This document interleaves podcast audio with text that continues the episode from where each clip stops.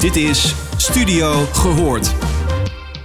Waarin alles wordt besproken dat in menige organisatie onbespreekbaar is. Uw gastvrouwen zijn Jorine Beks en Orlie Polak. Hallo luisteraars, het is weer uh, tijd voor een mooie podcast, afsluiten van de week. Hallo Jorine. Hallo Orly. Wat een daar rare week hè? We net zeggen, ik zeg daar zitten we dan. Daar zitten we dan. Ja. Nou, thema van de week voor iedereen hetzelfde. Vertrouwen en gevoel van veiligheid.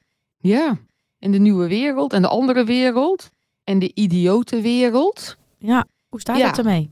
Ja, het is zeg maar groot en klein. Hè? Dus je gaat kijken groot, de hele wereld. Het is natuurlijk meest shocking nieuws. Drama van overleden mensen die je gaat schuiven. Die, ja, daar werd ik al gewoon best wel misselijk van. Ja.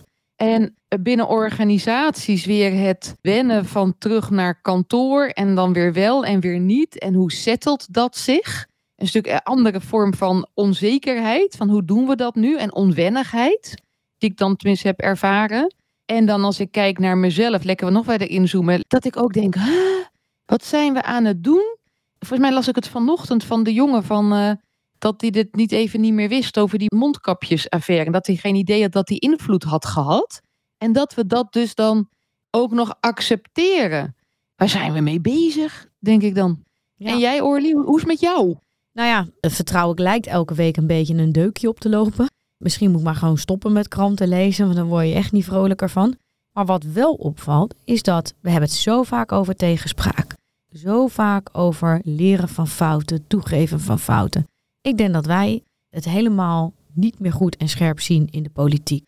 De politiek zijn gekozen door het volk en ze regeren op basis van vertrouwen. En op het moment dat je dat vertrouwen schaadt en je bent niet transparant, dan hoor je niet meer op die positie. Zij zijn ook het voorbeeld voor andere leiders in onze commerciële bedrijven. En ik vind dat heel erg dat het gewoon kennelijk mag tegenwoordig in Den Haag, dat je continu maar roept: ik heb daar geen actieve herinnering van.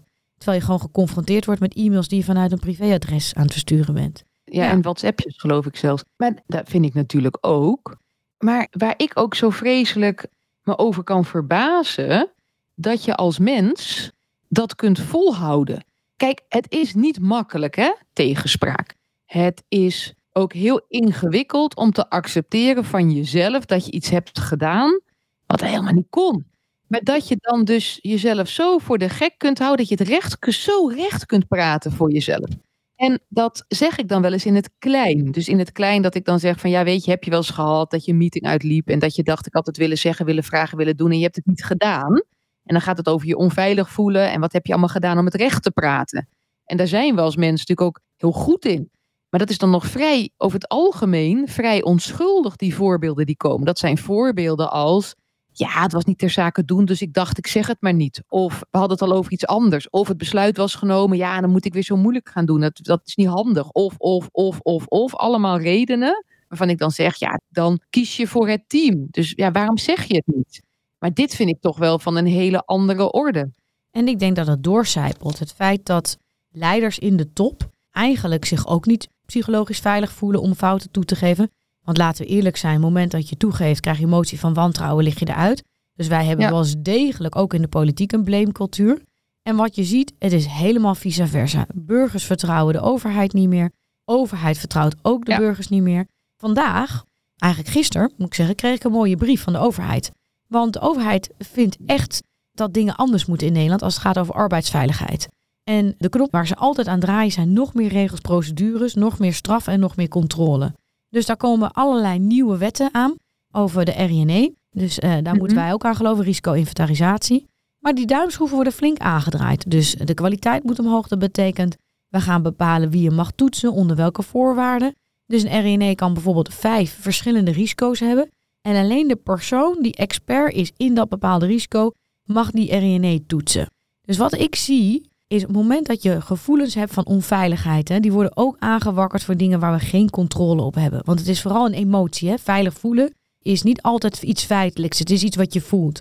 En het moment dat je de krant openslaat en je ziet gesleept met lijken en allemaal dekens eroverheen, dan doet dat wat met je. Het moment dat een minister staat te ontkennen terwijl er al bewezen is dat hij aan het jokkenbrokken is, dan doet dat wat met je. Dat hele vertrouwen wordt brokkeld steeds verder af. En wat je ziet is dat burgers vertrouwen overheid niet meer. Overheid vertrouwt de burgers niet meer. Wet en regelgeving wordt steeds verder opgevoerd. We zouden gaan ontregelen. We zouden toch een campagne doen, ontregelen. Ontregelen van publieke dienstverlening. Dat soort dingen. Ook bedrijven willen eigenlijk ontregelen. Maar doordat het gevoel van onveiligheid op alle manieren steeds meer wordt gestimuleerd of aangewakkerd, krijg je eigenlijk als tegenreactie: oké, maar dan willen we controle hebben. En hoe krijg ik controle? Meer regels, meer verantwoording, meer dit, meer dat. Ja. En ik denk niet dat het helpt. Ik denk dat het alleen maar erger wordt. Ja, kijk, het is natuurlijk het geloof van vertrouwen is goed, controleren is beter. Weet je wat ik afgelopen week hoorde? Was ik ook helemaal verbaasd over. Van een kinderpsycholoog die dus vertelde vanwege het toekennen van, hoe heet zoiets, dat, zeg maar geld dat als je kind naar eh, extra zorg nodig heeft. En dan moeten gemeentes natuurlijk organiseren. Daar zit natuurlijk iets met euro's, hè, dat het, veel te veel geld kost. Dus nu is, zijn ze ermee aan de slag binnen gemeenteland dat ze gaan controleren of de toegekende, ja, eh, zeg maar dat zakje geld, of dat inderdaad wel klopt. En ze vertelde mij dat kinderen worden dan doorverwezen door de huisarts. Dus er is al een check geweest. Dan komt zo'n kind bij haar. Dan heeft zij nog weer ook de check hè, van is dit inderdaad nodig? Want anders ja, dan wordt dat geld dus ook niet gebruikt. Maar nu zitten dus ambtenaren naar al die ouders ook brieven te sturen om te controleren of het geld wat toegekend is, of dat dan wel klopt en of er een verlenging mag of nou weet je, zulke soort zaken. En toen dacht ik, ja, het is best wel bizar. Want dat we dus één reflex hebben. En als we daar zo heel groot over denken als één reflex, hoe kun je zo'n reflex doorbreken? Ja, dan denk ik, dan word ik bijna weer machteloos. Eigenlijk met jouw voorbeeld ook van de krant openslaan. En aan de andere kant denk ik, er moet iemand voorgaan. Dus Ja. welke leider in Nederland ook, weet je, wie heeft nou het lef, gewoon echt de moed en de mandaat om voor te gaan in die verandering? Ja, en bij publieke waarden of publieke dienstverlening kun je je afvragen wat is nou de taak van de overheid? Is de taak van de overheid om continu burgers te gaan controleren? Of was de taak in dit geval van deze gemeente om zorg te verlenen aan burgers die het moeilijk hebben door een persoonsgebonden budget te geven? Oh, zo heette dat, ja. ja. Maar weet je wat het ook zegt over jouw beroep? Dat betekent dat jij de beroepsethiek van een arts of van een hulpverlener in twijfel trekt, omdat Ja. je die gaat controleren. Dat betekent de administratieve last voor die burgers of die beroepen gaan omhoog. Wat doet dat met je samenleving? En je kan je echt werkelijk afvragen, waar dient het doel nog voor? Want een van de dingen die ik me heel erg aan stoor, is dat de denkers vinden dat de doeners vooral moeten doen. En dat het denken niet in het doen zit. Dus jij bent een uitvoerende instantie en jij moet gewoon eigenlijk de regel uitvoeren. Maar nadenken of die regel nog enige vorm van publieke waarde heeft, of in mijn beroep dient de regel wel een veiligheidsdoel, kun je je kritisch afvragen, die mogen niet gesteld worden. Want de denkers zijn onfeilbaar. Dan heb jij weer dat die leiders die geen kritiek accepteren, die denkers zijn onfeilbaar of die wanen zich onfeilbaar. En als het misgaat, is het altijd de schuld van de doener. Ja, klopt. En dan is de doener. En dat is weer heel makkelijk. Weet je, het is, ik sprak afgelopen week ook een gemeente. Nee, dat was niet een gem- Wie sprak ik? Wel, een gemeentesecretaris dacht dat die het vertelde. Die had gewerkt bij een gemeente. En die zei in ieder geval: Het eerste wat je leert als ambtenaar is je straatje schoonvegen. En ik schoot in de lach. Nou, grappig, dacht ik. Toen ging ik er later over nadenken. En dacht ik: oh, maar dat is eigenlijk vreselijk. Want het is, het klinkt als een grapje, maar het is eigenlijk een geintje met een centje. Weet je Ja. wel? Dat je denkt, ja, want dat is nog wat, dat zegt toch wel heel wat over een systeem. En toen dacht ik ook, ja, ik loop best wel veel rond, ook in ambtenarenland. Toen dacht ik, goh, ik herken het. Dit is niet zomaar gewoon een onzinopmerking. En als je dan weer kijkt naar Den Haag, volgens mij is dat wat we de hele tijd zien. En dat dat dus mag. Maar ja, dan krijg ik weer mezelfde gevoel van net die frustratie en machteloosheid. We herkennen het. We erkennen ook dat we dat dan dus samen doen. Maar wat willen we?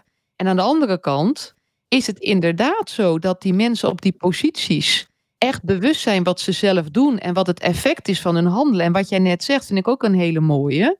Wat ik altijd zeg, is je hebt invloed op je eigen leven, wat een beetje leuk is, et cetera. Met een gruwelijke impact op al die mensen om je heen. En dan kom je op dat voorbeeldgedrag, wat jij ook net aangaf. Dus als wij als Nederland Dus accepteren dat dat type leiderschap wordt geaccepteerd, of bijna gewoon lijkt, zo doen we dat en that's it. We hebben gewoon maar te accepteren, want ja, wat kunnen wij nou? Dan creëer je dus ook een bepaald Nederland. Dus ga dan alsjeblieft niet lopen mokken dat Nederland zo raar functioneert of anders vanuit Den Haag, vanuit die positie. Ga eens kijken naar jezelf. Echt. Maar ook echt kijken naar jezelf. Ik ben het helemaal met je eens. Ik heb net het woord cultuur opgeschreven. Als wij leiders in de top hebben die geen actieve herinnering van dingen hebben, die geen tegenspraak ophalen of dulden, of iets van vorm van kritiek over eigen functioneren accepteren, dan krijg je dus een cultuur waarin iedereen het recht heeft om zijn straatje schoon te vegen. Toch? Want je ziet dat van hoog naar laag. We begonnen eigenlijk ons gesprek, joh, wat doet eigenlijk het gevoel van onveiligheid met ons vertrouwen? Dus eigenlijk hoe worden we beïnvloed hè, door de kranten die we openslaan, door onze politieke leiders. En eigenlijk concluderen we dat het heel aanstekelijk is dat mensen dit overnemen. Ja, het is eigenlijk een soort virus, hè? En dit is dan het negatieve virus, los nog van al het andere virus waar we nog half in zitten. En andersom werkt het positieve virus net zo. Dus het positieve virus om het te doorbreken werkt ook. Dus hoe kun je nou mensen verleiden, misschien het verkeerde woord uitnodigen, misschien past, past dat beter, tot dat inzicht of ander gedrag. Dus dan zit je toch ook, weet je, er moet een soort, tuurlijk moet intrinsiek moeten, hè, dus dat je het echt van jezelf wil. Een licht aan het eind van de tunnel, maar ook een escape, dat je zonder gezichtsverlies toch de goede weg kunt kiezen. Ik denk dat het de enige manier is om bepaalde leiders in beweging te krijgen. Dat, dat misschien toch een keer tot bezinning komen. Wat zijn we aan het doen? En ja, hoe kan ik zonder kleerscheuren toch stappen zetten? Dat misschien de enige manier is. Ik zeg niet dat het de juiste is, hè? Dat dat is wat ik zou willen. Want jij geeft ook aan, weet je, als we leiders hebben die niet kunnen toegeven wat ze verkeerd hebben gedaan. Weet je, die kracht van kwetsbaarheid als het niet kan. En dan denk ik weer, ja, wat kan er wel? Hè? Hoe maken we nou van die drempel een glijbaan om toch die beweging te creëren? Dat intrigeert me wel enorm. Ik denk dat je spijker op de kop slaat. Want die leiders, die zijn bang, wat je net ook aangaf, voor die enorme blame. Ze worden afgerekend, ze moeten het veld ruimen, ze moeten weg. Hun inkomen verdwijnt daarmee, hun aanzien verdwijnt daarmee. En het is onze cancelcultuur, want dat hebben we eigenlijk. Hè. We zijn heel snel geneigd, iemand doet iets fout. We hebben het hier al een paar keer in de podcast met deze en geen over gehad. En voordat er überhaupt onderzoek is gedaan, heeft eigenlijk de hele goede gemeente op uh, alle social media kanalen besloten. Jij bent schuldig, je gaat met pek en veren door de stad. Ja. En het is die cancelcultuur dat eigenlijk een visuele cirkel creëert met die leiders die dus ook niet meer durven. Die durven niet meer te zeggen, hé, hey, ik heb een foutje gemaakt, want die zijn dus te dood. Hé, hey, daar kunnen mijn kinderen straks niet naar de voetbal, die worden uitgejoeld. Want uh, papa heeft toegegeven dat hij een fout heeft gemaakt, of mama heeft het toegegeven. Heel lang volhouden. Dame van Volt is een goed voorbeeld. Daar komen dan gesprekken over naar buiten. Hoe lang zij blijft volhouden dat er allemaal niks aan de hand is, is natuurlijk ook opmerkelijk. Maar komt natuurlijk ook door het vingertje. Ik zeg altijd tikvinger in de, in de Instagram en de Facebooks en tegenwoordig helaas ook LinkedIn. Waar we heel snel ons oordeeltje klaar hebben. Heel snel zeggen, ja. ja. duimpje naar beneden, jij moet weg, oprotten, weg ermee. Weet je wat me ook, weet je, ja, weet je wat ik nou bedenk? Gisteren had ik een uh, module vanuit het uh, leiderschaps ja, ontwikkeling die ik dan begeleid. Op, op, natuurlijk psychologische veiligheid. En daar heb ik, dat was, dat noemen we dan een deel live en een deel online. En als werkvorm, nou, die is helemaal niet origineel hoor. Hebben ze een opdracht en dan gaan ze daarna in breakout rooms en dan komen ze terug, ze, de deelnemers. En dan vraag ik, wil iemand wat delen? Hè? Wat er nou, uh, hoe of wat? Wat er is gebeurd. Nou, iemand die zei, ja, dat gaat niet, want er is zoveel inhoud. Ik zei, nou weet je, het hoeft niet over de inhoud. Ik ben gewoon benieuwd, wat was je verrast over wat iemand zei of geraakt? Dus echt op dat gevoelstuk. En toen zei een mevrouw, die zei van, ja, nee, maar dat past niet bij deze werkvorm, past niet bij psychologische veiligheid.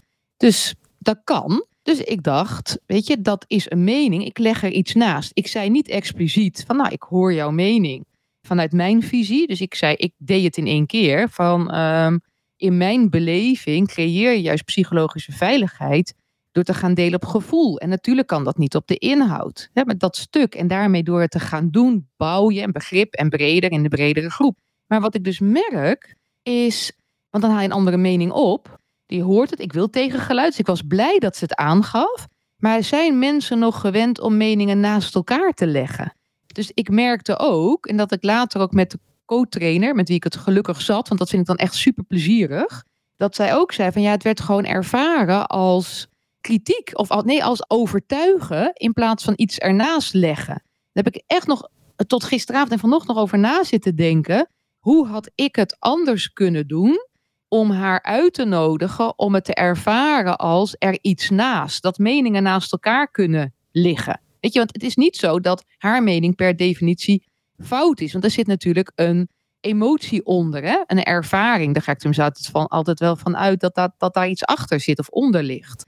Maar ja, dat viel me wel op. En dat viel me ook op dat dezelfde dame aan het eind van de eh, meeting nog even zei eh, wat er nog meer allemaal fout was. Dus nu hebben we volgende week weer en dan ga ik daarmee aan de slag. We toch mee beginnen. Hè? Wat doet dat nou zoiets? En wat gebeurt er? En het ongemak wat daardoor ontstaat over en weer en in, in, in zo'n team. Of in zo'n groep is het meer, het is geen team. Als procesbegeleider stap je eigenlijk in een werkelijkheid die jij helemaal niet kent. Dus er is vaak heel veel groepsdynamiek. Wij hadden Ja. deze week ook een sessie bij een klant. En er waren bij een collega van mij twee dames behoorlijk emotioneel. En ik zeg altijd tegen mijn collega's, het is niet naar jou persoonlijk. Er is iets aan de hand waardoor de emotie nu omhoog komt. En dat is heel interessant als je ermee mag werken, als ze zich veilig genoeg voelen om mee te werken. En in dit geval was het probleem de leidinggevende. Die kwam later in de sessie en mensen waren lekker bezig. En toen werden alles gezichtjes weg, alle smoeltjes trokken wit weg. En die dames hadden eigenlijk nog het ergste last van deze leidinggevende, want die mochten nooit iets zeggen.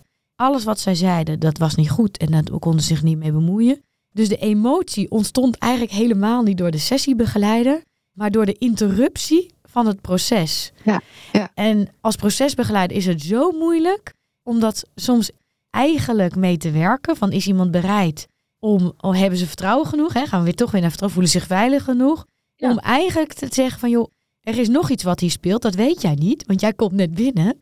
Maar dat komt nu bij mij naar boven. Nou, wat, ja, kijk, en wat jij nu terecht zegt, kijk, die dynamiek. Ik vind het juist ontzettend mooi, en dat is ook mijn manier van doen, hè, met die trainingen en alles en, eh, wat ik dan doe, is om zeg maar tussen haakjes te werken met wat er gebeurt en juist te werken met dat ongemak wat dat ontstaat, of wat, wat dus psychologische veiligheid is. Kijk, ik kan prima uitleggen hoe het in elkaar zit en dan weet je hoe het werkt, maar dat betekent niet dat je het werkend kunt krijgen. Dat is de next level. En die next level zit verweven helemaal in mijn aanpak. Maar dat doet dus ook wat met mij. Want daardoor heb ik ook die kwetsbaarheid. Ik ga daar niet zitten als expert met het idee van, joh, fuck it, ik weet het. Jullie gaan luisteren, jullie gaan leuke oefeningen doen, jullie gaan lekker reflecteren. Hast of vlat staan, je krijgt een certificaat, mossel. Nee, ik doorleef het met hen en laat hen het doorleven. Ja, het is een, dan ga je wel iets anders aan. Ja, Ah, mooi. Dus deze week in het thema van eh, veiligheid, vertrouwen, werkvormen. Ja, Ja, en het vinden bij jezelf. En dat vind ik ook wel weer mooi wat jij ook aangeeft en hoe jij dat ook met collega's bespreekt.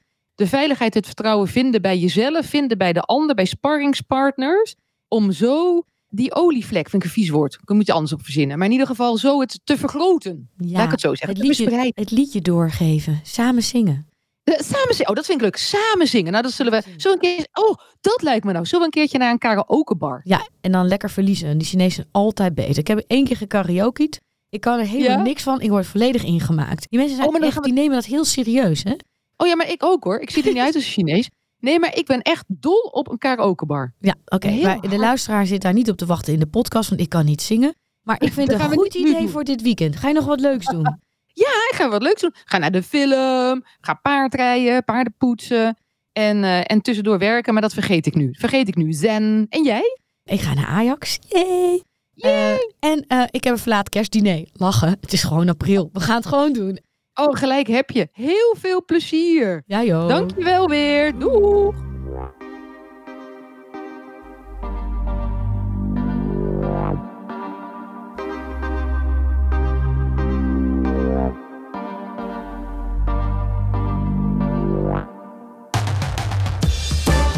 Je luisterde naar Studio Gehoord. Vond je dit een leuke podcast? Laat dan een review achter bij jouw favoriete podcastplatform. Tot de volgende!